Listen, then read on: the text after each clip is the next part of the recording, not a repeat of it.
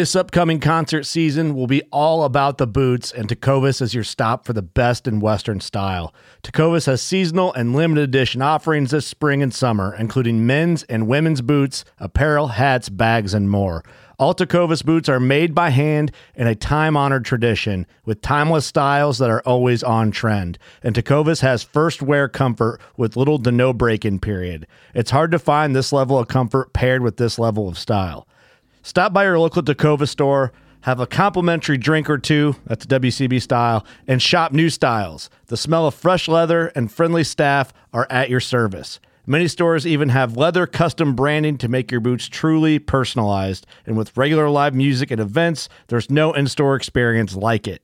If you can't make it into a store, just visit tecovas.com. That's T E C O V A S.com. They offer free shipping on all boots, as well as free returns and exchanges, and ship right to your door. Go to tecovas.com and find your new favorite pair of boots today. Fishing like a local isn't just about catching fish. It's about connecting with the environment and the people who call it home. It's about hearing the stories and traditions that have been passed down for generations and sharing unforgettable moments with the people you meet along the way. Fishing like a local is having an experience that stays with you forever. And with Fishing Booker, you can experience it too, no matter where you are. Discover your next adventure on Fishing Booker. Look, Bumble knows you're exhausted by dating. All the must not take yourself too seriously and 6 1 since that matters. And what do I even say other than hey? well, that's why they're introducing an all new Bumble with exciting features to make compatibility easier, starting the chat better, and dating safer. They've changed, so you don't have to. Download the new Bumble now.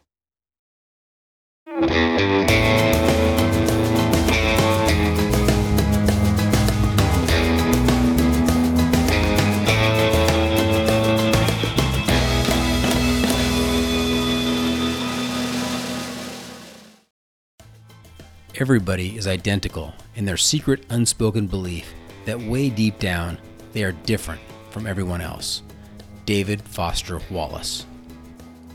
Not really. I, am more of a maybe saddle and pass kind of guy than a, peak bagger. I, my wife describes me as a little bit more acrophobic than your average Joe. I get very nervous when I start feeling air on three sides of me, right? And it's much more about the feeling of being out there and the beauty and being surrounded than it is about having to stand on the top.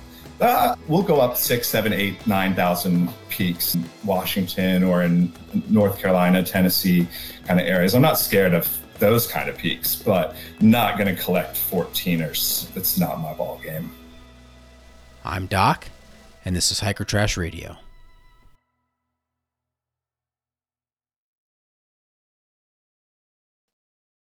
Hey, is this thing on? Hello? Hit it again. I think it's on now. Welcome to Hiker Trash Radio, where each week Doc will drag some colorful characters out of the woods to talk trail and Type 2 fun. If you're aspiring hiker trash, or if you're just looking to understand the hiker trash in your life, look no further. So lace up those boots, gnaw on some jerky, and settle into your 20 mile pace as we fire up the podcast from somewhere deep in the backcountry. It's time to embrace the suck.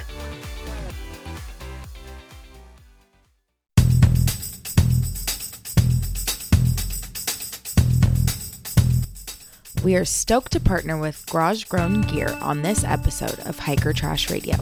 Garage Grown Gear, or GGG for short, is your online store for all things ultralight backpacking. Dedicated to supporting the growth of small and cottage brands, they've got everything you need all in one place. From ultralight accessories to dehydrated meals to your big three, Garage Grown Gear has everything you need to lighten your load. Based out of St. Paul, Minnesota, GGG is known for its commitment to providing quality ultralight gear, stellar customer service, and free shipping and returns over $40.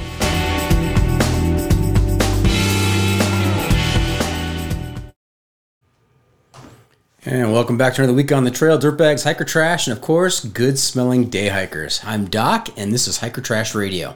Hey, if you like what we're doing here, take just a minute, help us out, leave us a review on Apple Podcasts, and if you don't like what we're doing, just go ahead and keep that to yourself. All right.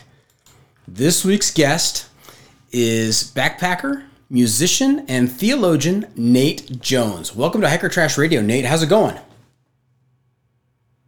Doing great, Doc. Wouldn't rather be anywhere else except maybe out hiking. Fantastic. And where are you calling in from tonight? Dallas, Texas. Dallas, Texas, hiking capital of the continental U.S. It's it's a mecca for sure. That's why everyone's always leaving Texas to go hiking. It's a mecca. So you are cover Texas at some point in this podcast for sure. We've got some decent stuff here. okay, and we've already worked in a religious term into the podcast tonight. You used the word mecca. Oh, that's true. That does have Not really significance. my area of expertise necessarily, but I know it a little bit. Yes, a little bit. Okay. Now, Nate, have you had a chance to listen to the podcast before? Many times, maybe too many times. Yeah, I like to just sometimes binge while on the treadmill or something like that, driving long distances. Just keep it rolling. Yes, and you took the time to sit down at I was going to say your typewriter. Those things do those exist anymore? Probably not. You took the time though to sit down at your computer and type me up a very nice email and told me a little bit about yourself and some of your hiking experiences. And I decided right then and there I had to have you on the podcast. Good. I appreciate that. I actually have to admit, I'm a pretty good thumb typer on my phone. All that was on my phone. No way. That was a lengthy email to type on a phone. Gotten pretty good at it over the years. Now there I think there's a generational divide with inputting into your phone. There is like the older generation like myself who it's like one it's my forefinger, one letter at a time as I go. And then there's the young the, yes, then there's the younger generation that uses both thumbs to do it at lightning speed. I think we actually may be coming full circle with that a little bit. And I think my generation, like the kind of mid millennials, might be the most technologically savvy because now these kids, they're just back to just pressing buttons. They don't know how to download things. They don't know how to create a web page, like all that kind of stuff that I did as a teenager a lot. What do you ascribe that to? It seems like they should be getting even more techie than their than the previous generation.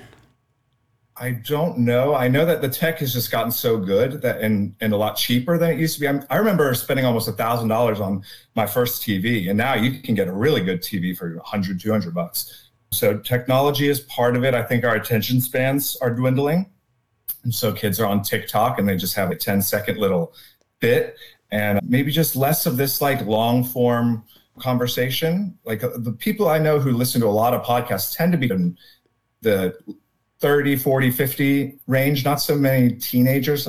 But then again, I have small kids. I don't have any teenagers at home, so I'm not too plugged in.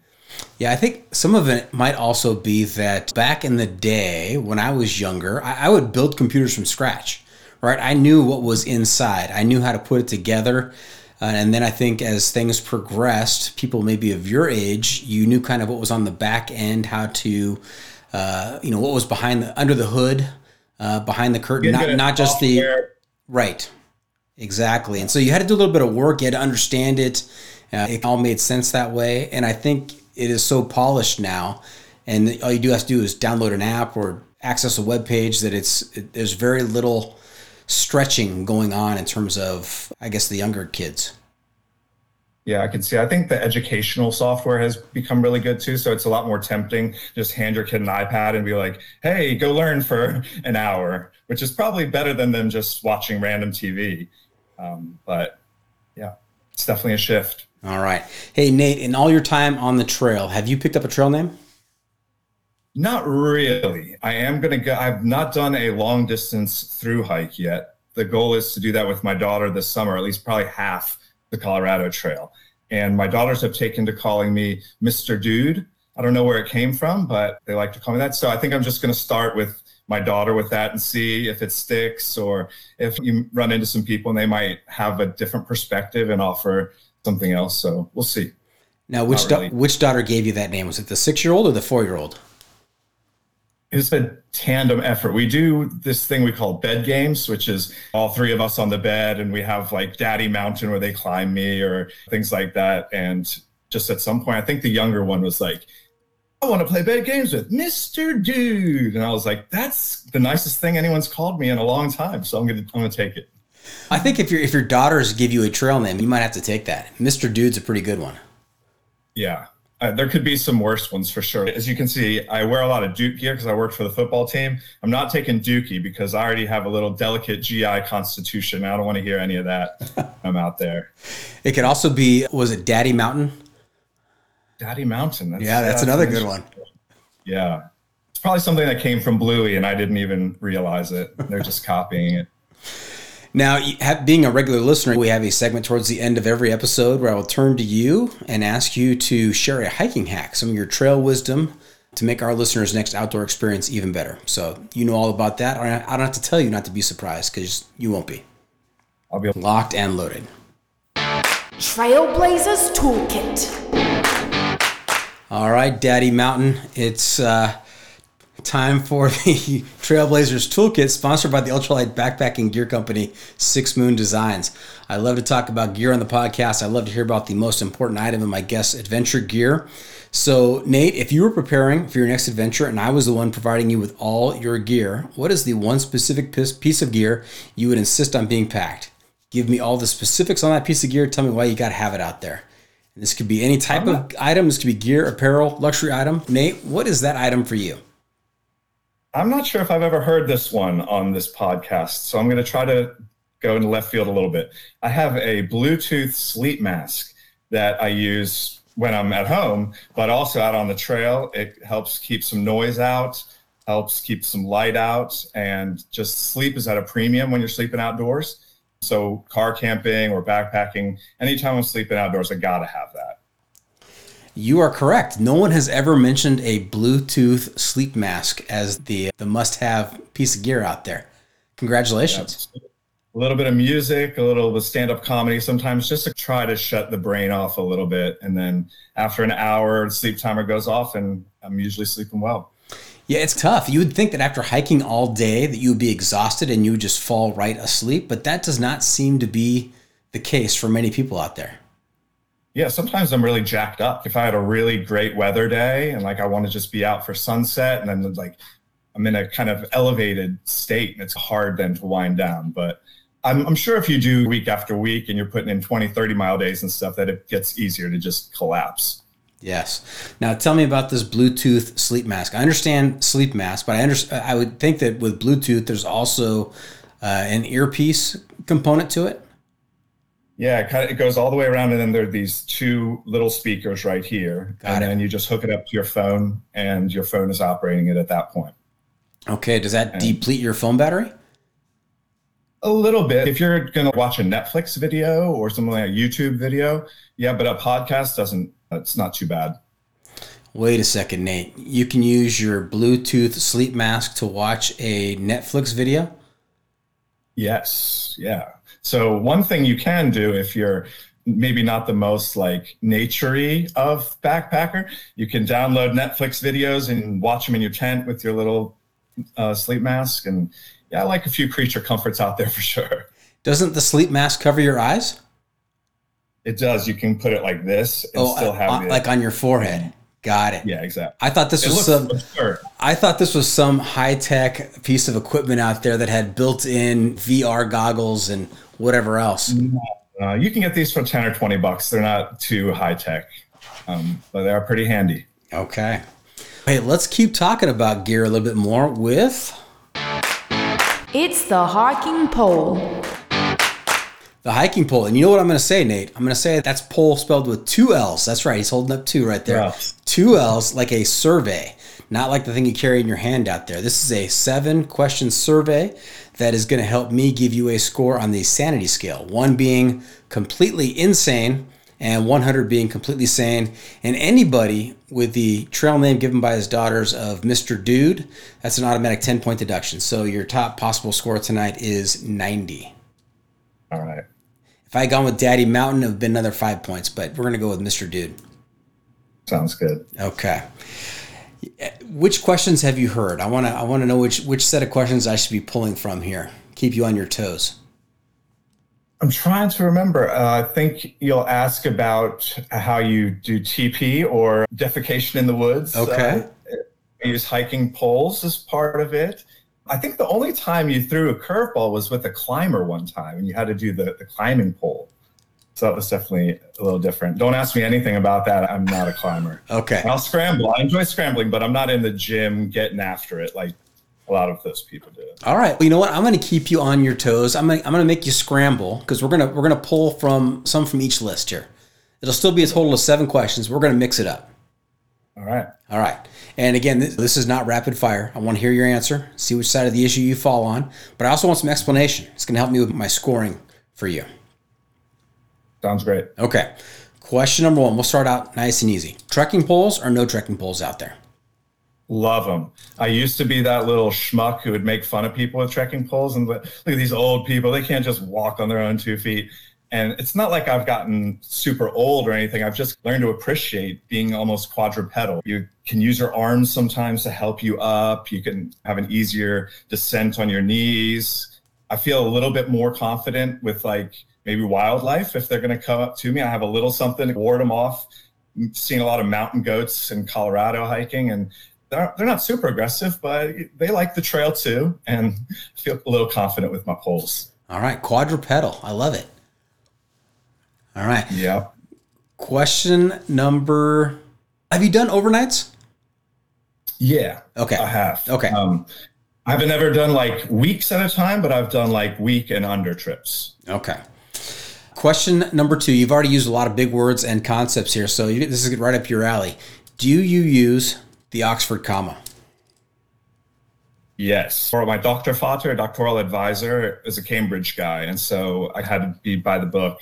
Though maybe the Cambridge folks would say, hey, who needs the Oxford comma? We have the Cambridge lack of comma or something like that. Um, but yeah, I always tried to keep my stuff pretty buttoned up around the, the British academics much as possible. All right. Good answer. Good answer.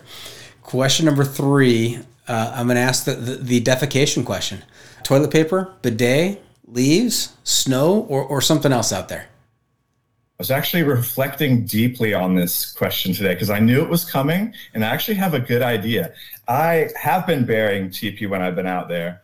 However, I was listening to you talk about this duct tape covered Ziploc bag that you pack your TP back in. And I think I actually already have a couple of those. They're called WAG bags. So when we were in Arches National Park, we did this hike called the Fiery Furnace where it's like a permitted thing. There are a lot of rules. You have to go sit through like a 30 minute kind of educational program before you do it. And there is no defecation to be had on the ground in there. So you have to do it into your bag or you just hike real fast, which is what I chose. I had it with me, but I was trying to get out of there before I needed to use it.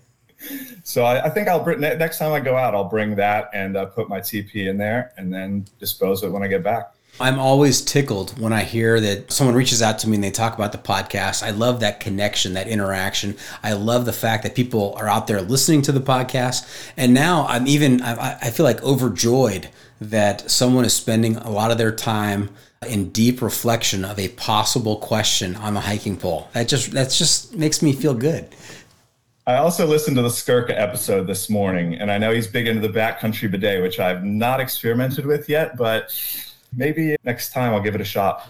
Okay, literally, give it a shot. a, a healthy shot. a healthy shot. That's right.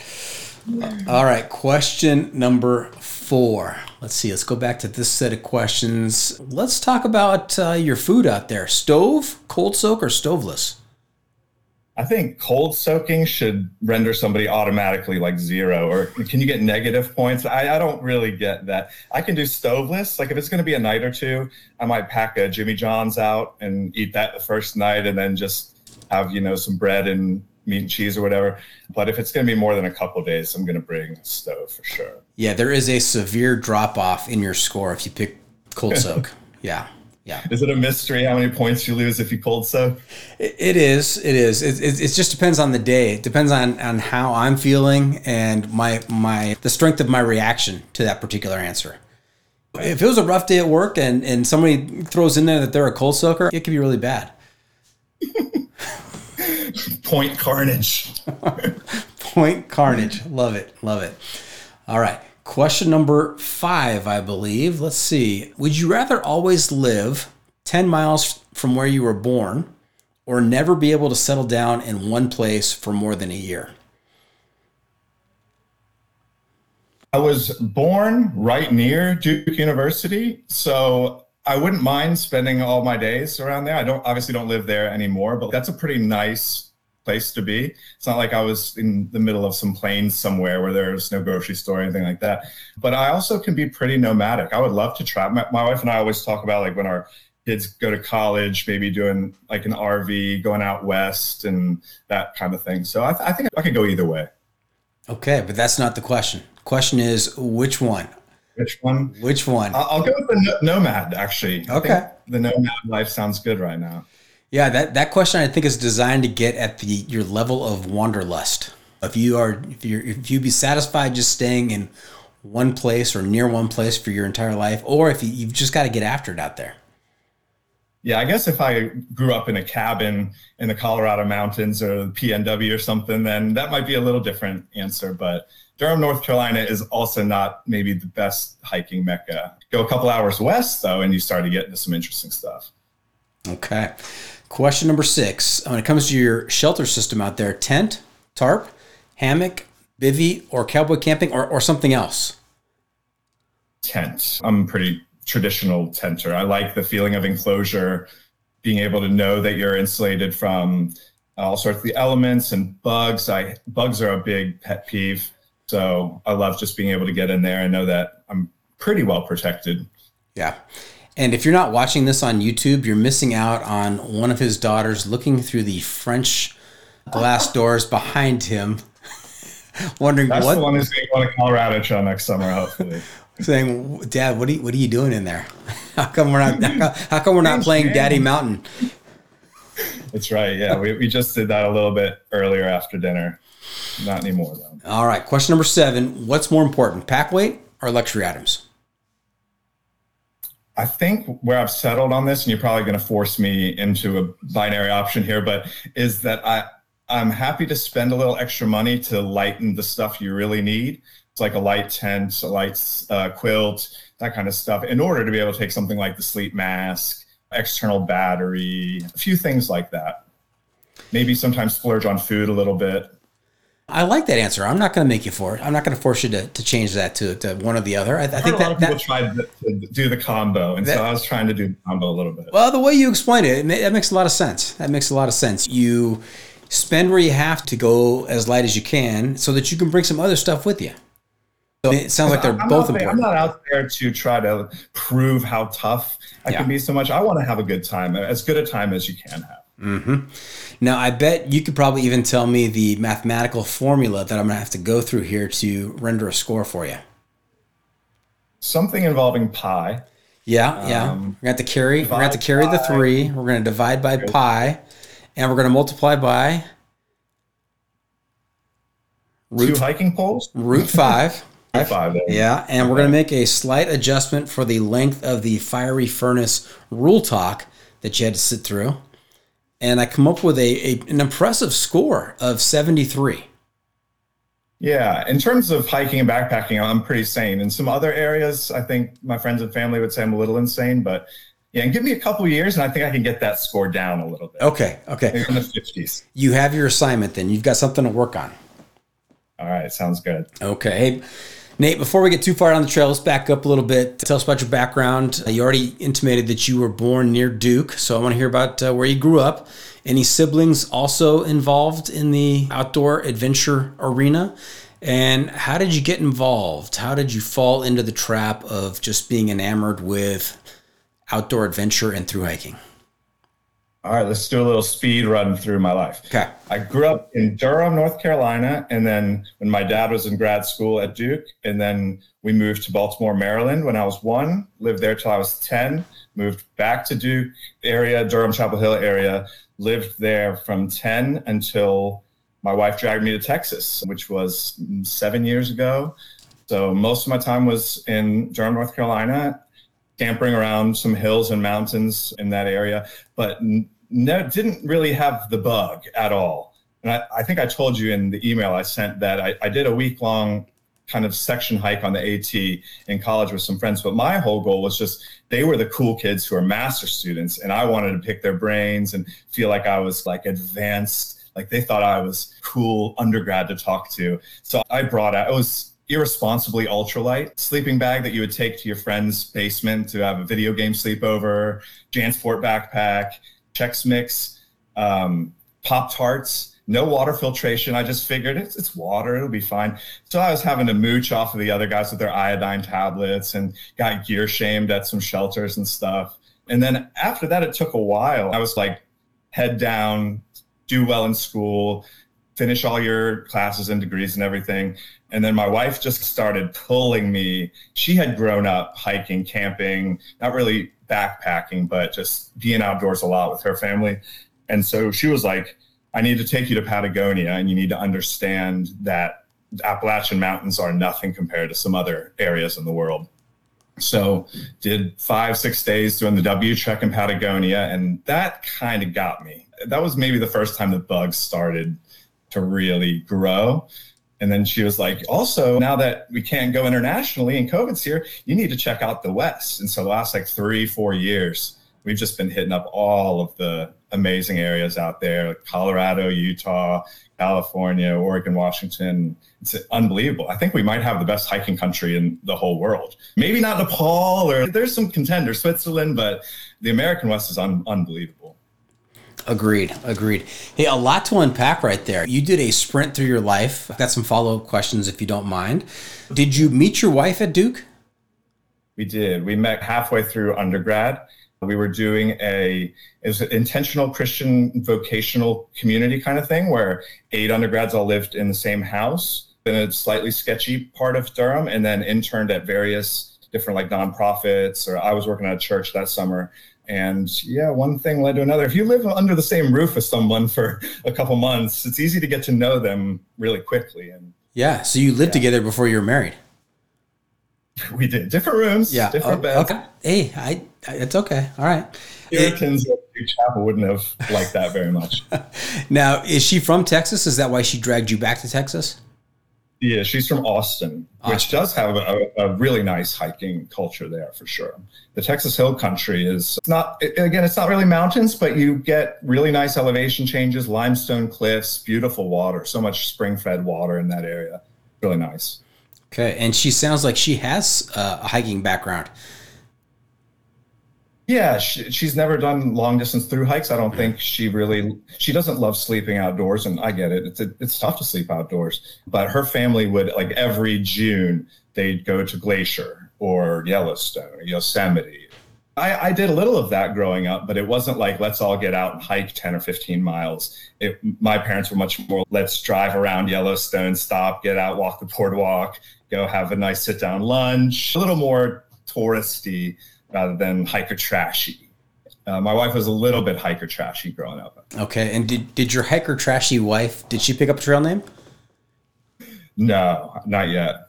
She could be Doc though. She's an oncologist. I guess there, there is no like limit on shared trail names. Have you ever come across another Doc out there? I'm sure there's all kinds of Docs out there. Yeah, yeah. less frequent would be like Poopans or Cheddar Beard. Yeah. What was the one with the Skirka episode? The funky avocado or something? That was, that was funky avocado. Fun. That's right. That's right. All right. And you, you told us a little, little, bit about your first AT experience there, a little section hike with the grad students. In your mind, was that a good experience, a good hiking experience, or a bad hiking experience? Uh, overall, good. Just I think I, I just enjoyed getting to know those guys. Like when you're with somebody for day after day, you just spend so much time talking about all sorts of stuff. One of them was in my wedding.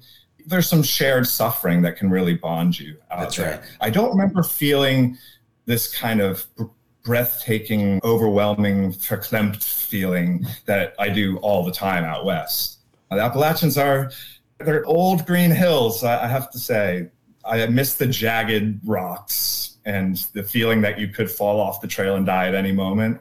Pretty exhilarating out west. Yeah, I'm always intrigued to find out if if their first hiking experience, person I'm talking to, if their first hiking experience was terrible, why did they continue to do it? I think that says something about the outdoors that no matter how terrible it is, there's still this pull back to nature. And then there's also this uh, concept of if you're ill prepared, if you don't have all the right gear in, air quotes there, but you still had a fantastic time. And that just takes away a lot of the excuses, right? You don't have to wait until you have all of the perfect gear or wait for the perfect conditions or wait for, you know, whatever you're waiting for.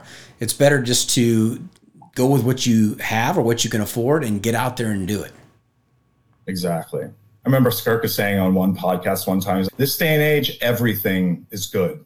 Like you can just wander around, even just REI, and not spend that much money and have some pretty solid gear to go out there with. Yeah, I think he said in his episode with me that anybody can go out and, and get geared up really quickly. And so his most important thing to bring out there with him is the skills, right? What's between the Yeah, ears. right. And hence the name of the episode for him. And just like anything in life, just making mistakes that aren't like permanent, costly mistakes and just refining next time you go out there. That's right. Now, wife is an oncologist. You're, you have a hiker trashy wife who is an oncologist. That's a great combo. What do you do to uh, fill your time and pay the bills? Yeah, she brings home the uh, thick bacon slices. I bring home some bacon bits, writing and singing on the side, but mostly taking care of our daughters while they're so young right now. I defended my dissertation a couple years ago and definitely not jumping straight into a full time tenure track professorial kind of thing right now. And I'm not even sure if that's ever going to materialize down the road. But as our girls get older, I will definitely be leaving the house a lot more than I currently am. We may have, this could have been a trail name for you, but it could be a trail name for the episode Bacon Bits. I like that. I like that. will die laughing. Now, you say freelance writing and some singing. In, in what areas? So for a long time, I was like in the semi-professional opera singing world, like where I could make enough money to pay my own bills, like I could survive, but not thrive with a family and raise children with how much I could make singing. And I haven't been doing much singing, uh, formal singing, since I've been taking care of the girls because pretty much everything happens at night. That's the only time we can be together as a family. So it's not the right chapter of time right now. I was singing um, at a fancy church around here for a little while, but there I changed ecclesial affiliations, let's just say. So I'm not actively singing there anymore. And then for the writing, of course, I have like my own personal projects, articles that I've been working on for a while. The novel I started 10 or 15 years ago that's maybe halfway done, and just write a lot of book reviews and stuff like that right now. Okay. I always have a great deal of envy and respect for people who can sing because that's not me. I have uh, no no musical ability whatsoever. I have a hard time playing the radio sometimes. Kudos to you. And then your book that you're halfway through. Can you give us a, a brief synopsis? What is the, the summary? What kind of book is this? It is. It's a novel, semi-autobiographical, I would say. You're an English teacher, right? Imagine if Father Zosima from Brothers Karamazov was an old, fat, black opera singer who was teaching somebody like Alyosha or maybe Hal Incandenza from Infinite Jest how to uh, Infinite Jest. Wow. Okay. Yeah, that I went through a David Foster Wallace and where a couple friends and I, one of the guys on the AT introduced me to him, and uh, yeah, very unique writer. Very Absolutely. unique. Um, yeah, and, polarizing. I, I've learned over the years too. It's like, oh, you're just like a, a white dude who reads Dave Foster Wallace. Never heard that one before. That kind of thing. So a lot of references right there to other works, but it's also semi autobiographical. So this is a kind of a follows your journey. yeah I, I started wanting to explore this kind of fictional world at a time when i was feeling like it was time to kick some adolescent habits maybe or just like time to prepare. Like you're getting married, you're gonna have kids. What is it like? What can I teach the young version of myself from what I have now gone through? You could maybe think of it as like a midlife existential crisis kind of fictional world a little bit. And I don't know if I'll ever want to get it published or anything, but I know I need to finish writing it. I know that it's important for my own psyche to finish stuff like that that I start. Yeah. And have you copied the style of David Foster Wallace? At first, I started doing the, the long footnotes, and my wife was like, "That's the most pretentious thing I've ever seen. You better stop that right now." I had like reviews of this guy's performances in German that I was going to put in the back of the book, and she's, "No, this is already pretentious. Just stop." I like your wife already. I've not met her. I have not talked to her, but you know what? She she sounds like she keeps it real for you. she was even trying to give me some guidelines. She was like, "Do not mention that you saw a black bear on the trail this summer. These are serious hikers. They're not going to take you seriously if you say that." She was coaching you up for the for the the podcast tonight. Yeah, just a little bit.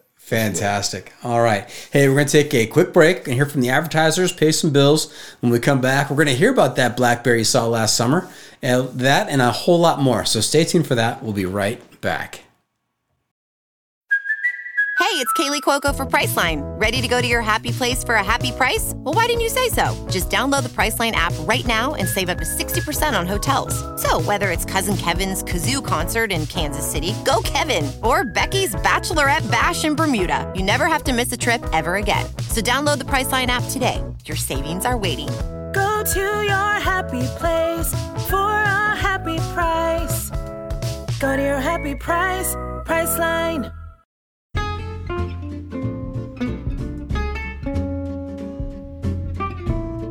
From the backcountry to the backyard, we believe everyone deserves the highest level of protection. Since 1984, Sawyer Products offers the best, most technologically advanced solutions for protection against sun, bugs, and water, using time released liposome technology, topical insect repellents, and new standards in water filtration. And with every Sawyer product you buy, you are helping to provide clean water through 140 charities in 80 countries with their long lasting water filters. Every Sawyer product you buy is an investment in our common humanity. Choose Sawyer and keep the adventure going, knowing that their products have been tested and chosen by those who count on serious protection on the trail all day long.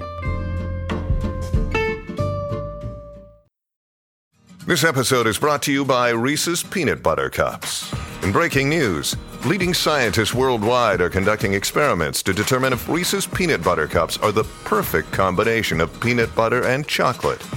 However, it appears the study was inconclusive, as the scientists couldn't help but eat all the Reese's. Because when you want something sweet, you can't do better than Reese's. Find Reese's now at a store near you.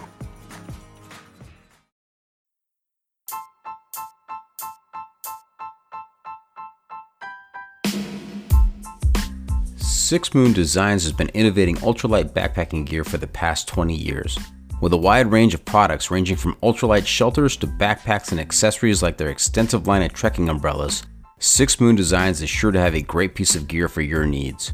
With the company philosophy being that gear should aid one's experience, not define it, Six Moon Designs thinks the more time people spend outside the natural world, the better off this world will be. And remember, go wild, live young. With threats to our nation waiting around every corner, adaptability is more important than ever. When conditions change without notice, quick strategic thinking is crucial. And with obstacles consistently impending, determination is essential in overcoming them. It's this willingness, decisiveness, and resilience that sets Marines apart. With our fighting spirit, we don't just fight battles, we win them. Marines are the constant our nation counts on to fight the unknown. And through adaptable problem solving, we do just that. Learn more at marines.com.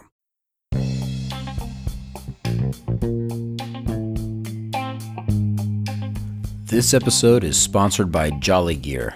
Are you tired of compromising between the ventilation of a button down and the full protection of a sun hoodie? With the Triple Crown button down, you can have the best of both. Plus, their fun standout patterns will have you the talk of the trail. Visit them at jollygear.com. Through hiker owned, Jolly Gear, where fun meets functional.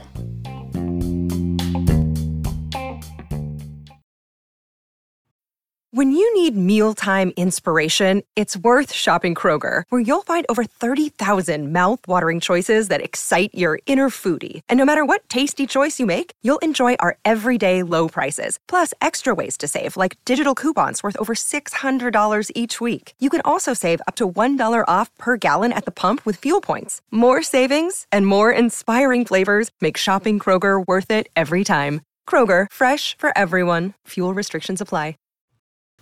And welcome back. We were talking to Nate Jones, aka Mr. Dude, or was it Daddy Mountain? Daddy Mountain. I'm, I'm warming up to that. Daddy uh, Mountain. It sounds imposing. Yeah. Sometimes they ask for K2 or Everest, and then I'm just like I'm all on all fours trying to somehow be a Himalayan mountain. I much prefer the Appalachian times. Daddy Mountain. All right.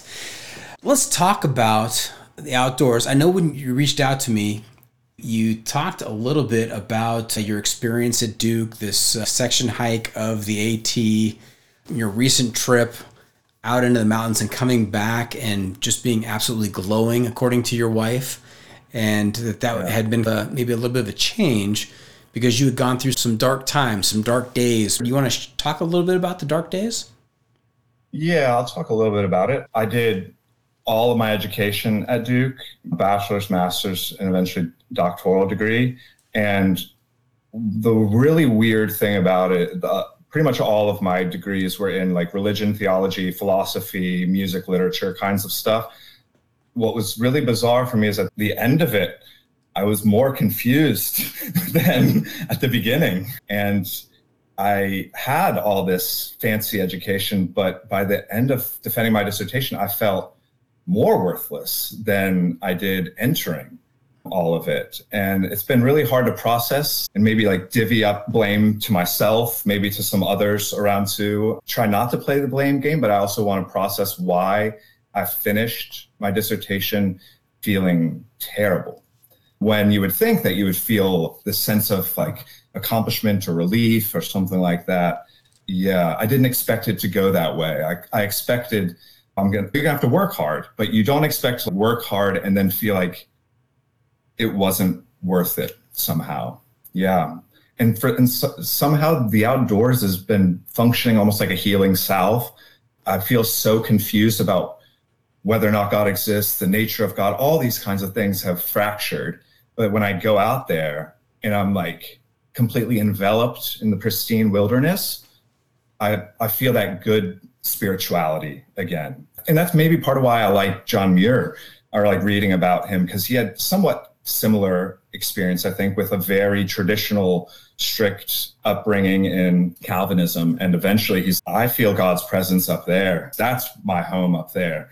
And I'm starting to feel some of that for sure.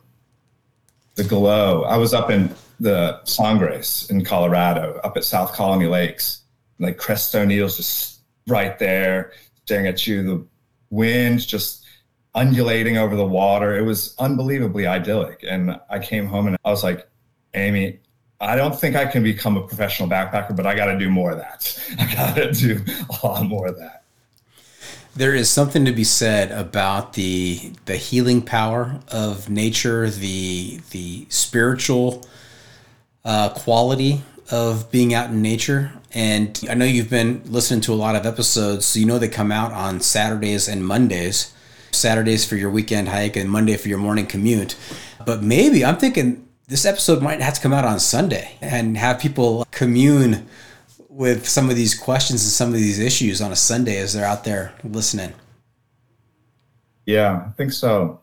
And I, I want to be clear. I'm not saying I've lost my faith completely or I'm an atheist or something like that. It's just what I thought was going to happen didn't happen in terms of staying on fire for a particular understanding of God. And it's, I'm now the guy I used to make fun of a little bit. I used to be like, Thoreau is such a self involved prick. And now I'm like, yeah, yeah, they had some points. yeah. It's complicated, right? These are the big questions. The, yeah. the, this is what we all wrestle with. And what is it all about? What, why are we here? Is there a God? Why is there suffering in the world? Why do bad things happen? These are all questions. And sometimes the more the more you realize you don't know, or the more questions appear, the more there, there's a reason. There's a saying out there that ignorance is bliss. You're not weighted down if you, if you don't if you don't know a whole lot, don't care a whole lot, then you're not weighted down with all of these complexities. But the more you get into it, the more you realize it isn't simple. No, it's not. The philosopher Ludwig Wittgenstein is a philosopher of language. He said, if you want to do philosophy, you have to be willing to go into the mud and be happy writhing around in there. And for a long time, I was really happy in the mud. And I'm not sure I like the mud as much anymore. I like walking in the mud, that's for sure. That's right. You've traded the the metaphorical mud for the literal mud. Yeah, to some extent, yeah. Yeah. Okay. I have to apologize because this whole time I should have been referring to you as Dr. Daddy Mountain. Yeah, that is true. I'm not really using it that much right now, but I did do that. I got through it. Oh, hey, just a secret for you. When I got my doctorate, I made sure that I made my wife call me doctor. All right. Yeah, I didn't stand on it very much any other place, but doc. Was your doctorate in English or literature, or something like that? It was in educational leadership. Oh, very cool. All right. So that's, that's nice. In- that's nice of you to say. Very cool. There are a lot of, if you're a real nerd, there are a lot of things that you can go down the rabbit hole of that. I was working on something in that vein for a little while to pay the bills at one point. And yeah, there's so much to read in that intersection. Another good episode title might be Writhing in the Mud. I'm jotting that down. Yes. I think people will think that's probably very physical image, but yeah. All right. Hey, you mentioned that, is it the Sangres? Sangres? Sangre de Cristo Range. It's like a very hmm. thin little strip of mountains to the west of Colorado Springs, and it's the easiest 14ers to get to from North Texas. So a lot of us will just drive. There's a whole obnoxious like Texans getting eating SAR in Colorado kind of thing. Never me. I, I, go out there prepared, but we just drive up right through the Panhandle, a little bit in New Mexico, and then you're in southern Colorado where you can see legit tall mountains pretty quickly. And so I guess I hadn't put that together. You are in Dallas and you're doing some hiking in a sub range of the Rockies. So what is the what are the logistics there? How long is it? How long of a drive is that for you? So usually we often do this with our kids. If my wife can get three or four days off work and our kids are out of school or something like that, we'll just leave four o'clock, spend the night in Amarillo. Next day, you can be in Colorado and hiking. So it's really not that difficult. New Mexico is also not that difficult. It's just driving straight west through the Permian Basin, which is just like oil drilling and wind farms and cattle and flatlands. Nothing out there. But then you eventually get out to like Guadalupe Peak National Park. It's right by Carlsbad Caverns. And so there, there are nice areas to drive within about 10 to 12 hours from here, but you got to be willing to sit in the car especially with small kids, it can be challenging. Yeah. Do you give them the device and just uh, have them pay attention to that, or what do you what do you do to keep them occupied? We'll, we'll, let them have one of our iPhones to watch some Bluey or maybe Daniel Tiger, something like that. Try to keep it a little educational, but they're good sleepers, so mm-hmm. they'll be knocked out after some Chick Fil A or whatever, and we can get in some good miles. Now, do you consider yourself a peak bagger? Not really. I, am more of a maybe saddle and pass kind of guy than a, a peak bagger. I, my wife describes me as a little bit more acrophobic than your average Joe. I get very nervous when I start feeling air on three sides of me, right? And it's much more about the feeling of being out there and the beauty and being surrounded than it is about having to stand on the top uh, we'll go up six, seven, eight, nine thousand peaks in Washington or in North Carolina, Tennessee kind of areas. I'm not scared of those kind of peaks, but not going to collect 14ers. That's not my ball game. Okay. Hey, take us through your Patagonia trip. How long ago was that? Was it just the two of you? It was just the two of us right after. Oh, the other thing my wife wanted to mention was that this was right after our first daughter was born. My wife was out there having to manually express breast milk every two or three hours in order to keep her production going for the week or so that we were gone. And she did really well, but it was just it's not something that you always have happen on a hike. No, so yeah, we, we went down that borders on TMI, but I'm going to ask the follow up question. Did she bring a did she bring a, a, pump with her, or was it just manual expression? Yeah, not a, an electric pump, a manual pump. Okay, got it, got it. I feel like that's a little that's a little too familiar. I probably shouldn't ask that question, but we can move off that. Okay, let, us change the topic. Go ahead. The hike is 90% backpacking for what most people choose to do, which is they have these huts where you can have a hot meal at the end of the day, and then they have little tents set up. So you still need to bring like your sleeping pad, your sleeping bag, your clothes, lunch, all that kind of stuff. But there's just a hint of civilization. It's almost like hut to hut hiking, like in the Dolomites or something like that, but maybe not quite. It's a little more remote in, in Patagonia for sure than like in Switzerland. You can go have an amazing dinner at the end of your day hike. Patagonia, it's a little bit rough in it compared to Switzerland. And you did the but W. Did the W? We did the W. We were going to do the whole O circuit trek, but I think sometimes when it rains really heavy, there's a kind of side on the back end where it's just way too muddy, and so they close it down. Hopefully, one day I'd love to take my daughters there and do that whole circuit. Yeah, can you tell us the difference between the W and the O?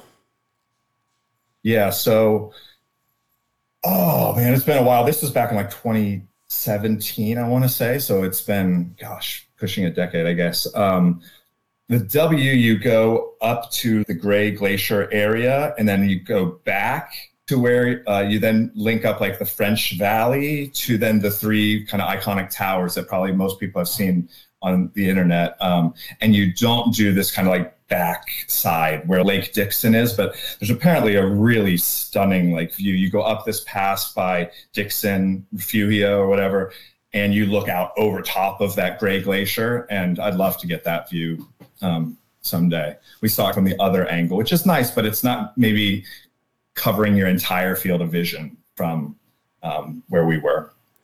Got it. Now you've mentioned a couple times about bringing your daughter or daughters out there on the trail with you. You plan on doing the Colorado Trail next year.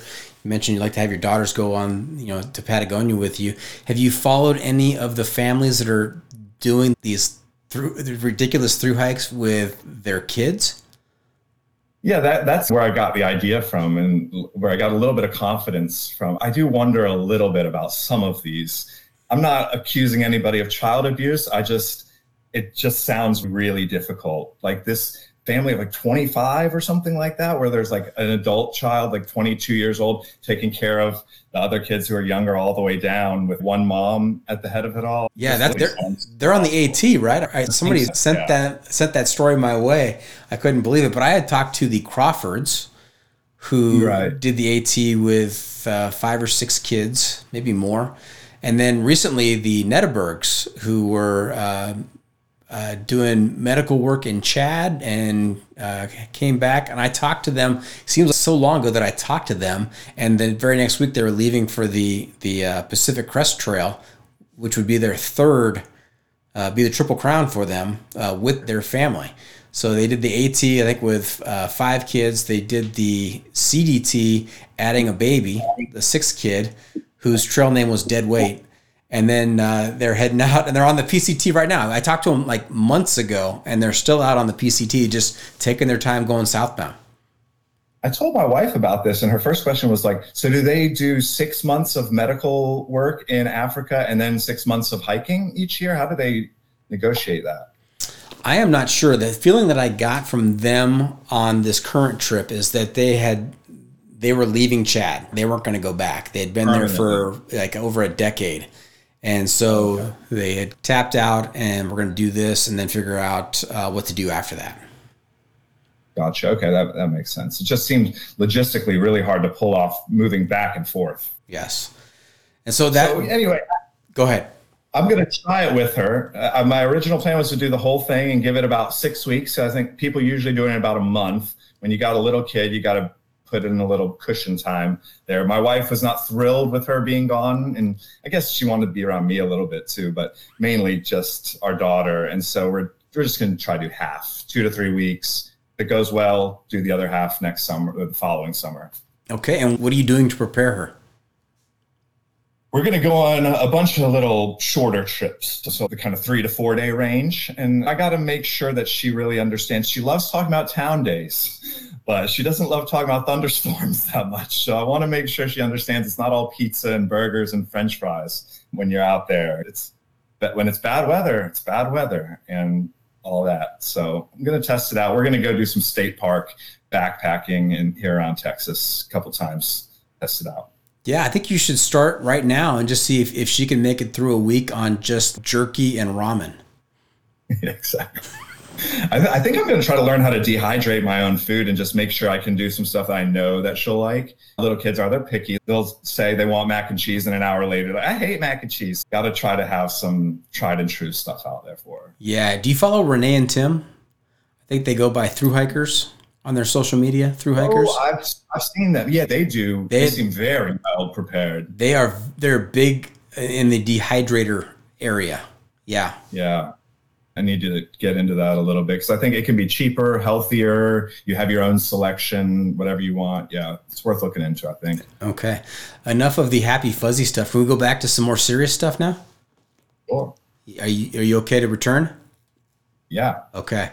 I think also in your email to me, you mentioned that the mountains saved you and your family. Saved might be too strong a word, uh-huh. but I think that it's hiking is something that all of us, except maybe our youngest, is not maybe naturally as enthusiastic, but it's something where we all are happy together. There's a lot less bickering when we're all out there. And yeah, I don't know. There's something really weird that happens when you're out in the, the woods or in the mountains where everybody seems like they're on their best behavior a lot of the time just bizarre. The moment we come back in the house, it's just like back to the bickering. That's mine. That's mine. All that kind of stuff. Well, Dr. Daddy Mountain, that those years go by very quickly. I can attest to. Enjoy every moment, even the bickering, but especially the time out in nature. Yeah, we're doing as much as we can. We're trying to throw them into whatever they can handle. This summer we went up to Oregon, Washington, and my daughter just wanted to do the. Have you ever been to the ape cave at Mount St. Helens? It's like a lava tube, and you're just scrambling over rocks in the pitch black with a headlamp on. And my older daughter, she just was killing it. She loved it and said it was the best hiking day of her life. And so just keep adding, giving her more confidence, and yeah it's pretty great. You are making future adventurers there. Oops. All right. Now, we talked a little bit about the church, talked a little bit about the big questions out there and uh, your, your struggle. Tell me a little bit about this concept of Muirian theology. Can you explain that to me? I wish I had enough to offer you like a condensed like abstract of an article, but it's still early stages. The only thing that I really knew about John Muir growing up is that I was lived on Sierra Drive, which intersected Muir Lane in Chapel Hill, North Carolina for a long time. So I just had heard the name. And I'd always just mentally placed him with Emerson and Thoreau, just like an American romantic. And I didn't know this side of him that was like the father, the strict Calvinist father uh, kind of thing. And then what I'm really intrigued about is the question of whether or not he ever self consciously would not have considered himself a Christian anymore, or if it's just a more kind of romantic branding of Christianity. Because there's a whole lot of theologians have claimed that romanticism grows out of frustrated Christians in like the 18th and 19th century. And I want to learn more about what his actual frustrations were, whether they were related to scripture or just like humans and institutions because I can understand some frustrations with both of those things. And, or if it was just more like this magnetism that the mountains had for him, where he's not really wanting to say, I'm, I'm leaving everything else behind. It's more this pull rather than like a huge push away. So those are the animating questions, I should say. Yeah. Okay. Now, what are the answers to the big questions we enumerated earlier? I mean, I think part of my like spiritual dryness, I guess you could call it, is just the realization like it was really settling in that there are a lot of questions we're not going to have answers to until we die.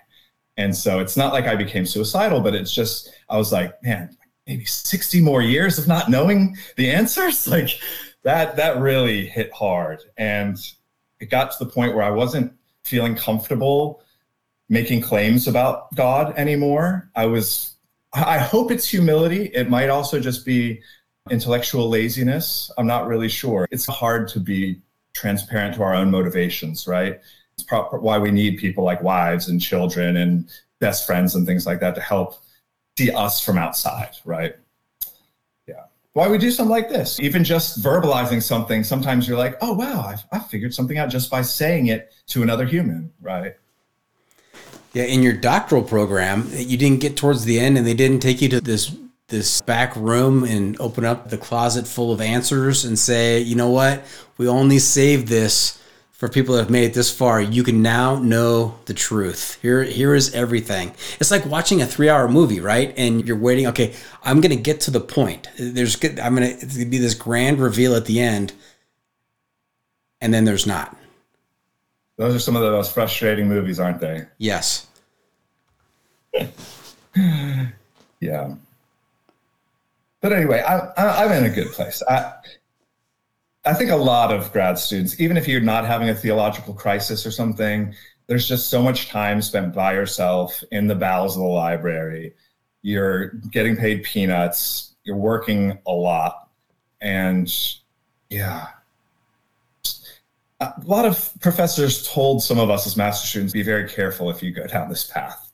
It's not going to be maybe as as glamorous as don't go into it because you want to have written an award-winning book or something like go into it because you need to study this and learn this and feel i mean like doc if i never am a professor i'll be proud of my dissertation. I'm proud knowing that i know more about something that i care about than like 99.9% of people in the world.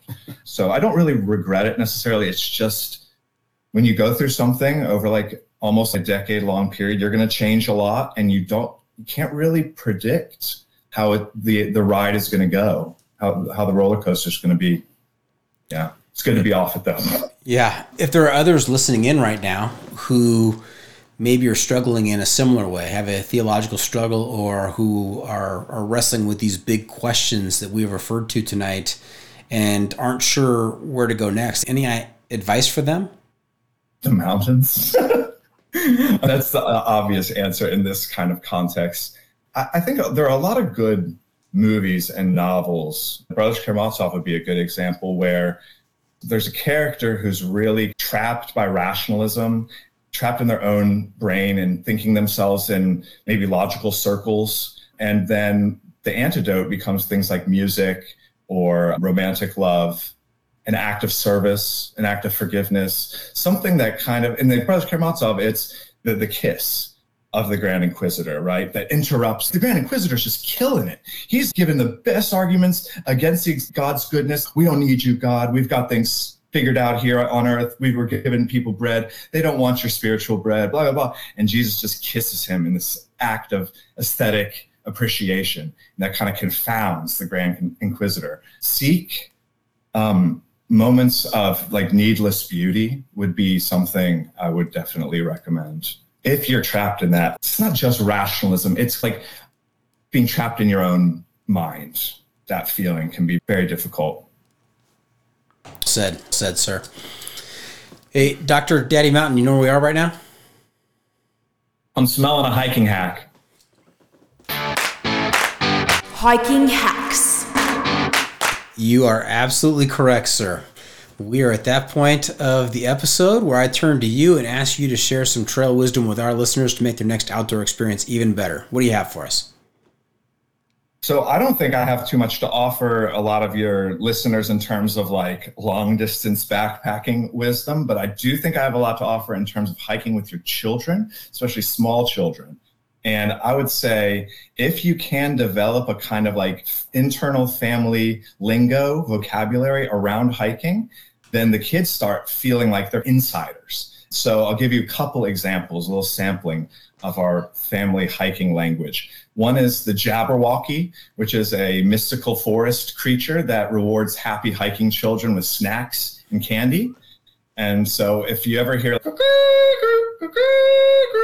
means that Jabberwocky is probably right up there where mommy and daddy want to get to a nice view before the complaints about snacking come out.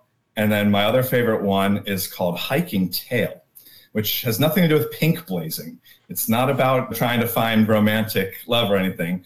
But if you're hiking with your kids and they're getting scared, maybe like steep switchbacks or something, and you're on a single track, just now you got to go to YouTube for this part put your hands back like this and let your kid hold on to your hand and then you walk single file with them and it puts the parents at ease and the kids at ease so just little things like that make hiking a better experience for all members of the family Nice, Nate. Way to drive traffic to the YouTube channel. Thank you. yeah there it is so they can stare at me behind All right, so there you have it. We are just about done here. Hope our listeners enjoyed our time with Nate. I want to thank him for joining us this week. Nate, how can our listeners keep up with you on social media and where can they find updates on your latest adventures? I do not have a social media presence. If people would like to, I'd love to talk about hiking with almost anybody. Or heck, if you live in the DFW, Texas area and want to meet up sometime for a hike, people can just send me an email, Nathan Jameson Jones at gmail.com. You can maybe just put that in the, the text there for people. But yeah, I, maybe eventually I'll, I'll get on the gram. My wife's on the gram. You can, she posts sometimes some hiking photos and whatnot. But no, I, I got off Facebook a long time ago and it was probably a good decision. Do you want to throw out Amy's gram? Oh, I don't even know. It's Amy Little Jones is her name. I bet if you put Instagram, Amy Little Jones, yeah, there'll probably be a lot of nice hiking photos on there. Amy Little Jones. Is the Little her maiden name or is that some kind of other reference? Yep, I fell in love with Amy Little and made her a Jones. Yep. Got it. Got it. Okay. Remember to check out Hiker Trash Radio on social media. We are on Facebook, YouTube, Instagram, and TikTok. And if you have comments or clips you want to share, you can send it to me at hikertrashradio at gmail.com. Off the beaten path. Now, unfortunately, we can't always be on the trail. And when we're not, we need to find a way to get our adventure fix. So, Nate, I'm going to ask you to share some outdoor adventure media with our listeners to help them get by. This could be a book, a movie, documentary, maybe even something else. We call this segment Off the Beaten Path. What do you have?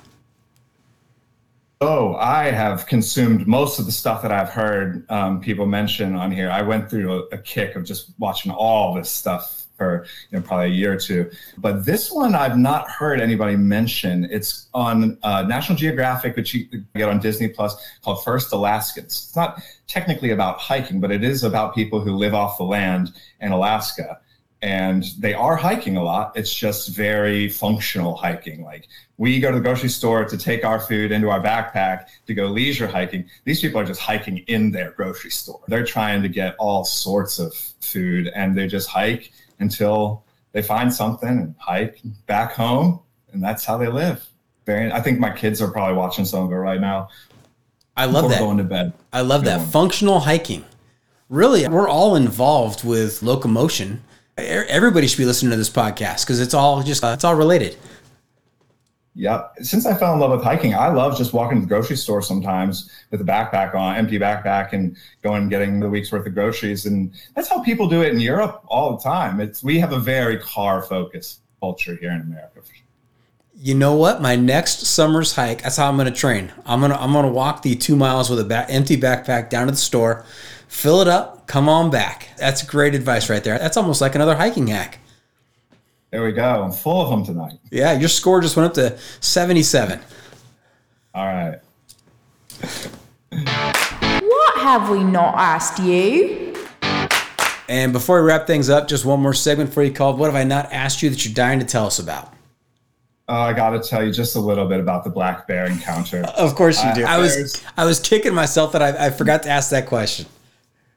it's all good. I didn't know if there'd be anything that I wanted to offer up at the end, but yeah, I gotta give you a little snapshot of it. I love bears. Grizzly bears are my favorite animal by far, and I have seen grizzly bears from the car in Alberta, which is probably where I want to see grizzly bears. No thanks, coming around a corner on a hiking trail or something.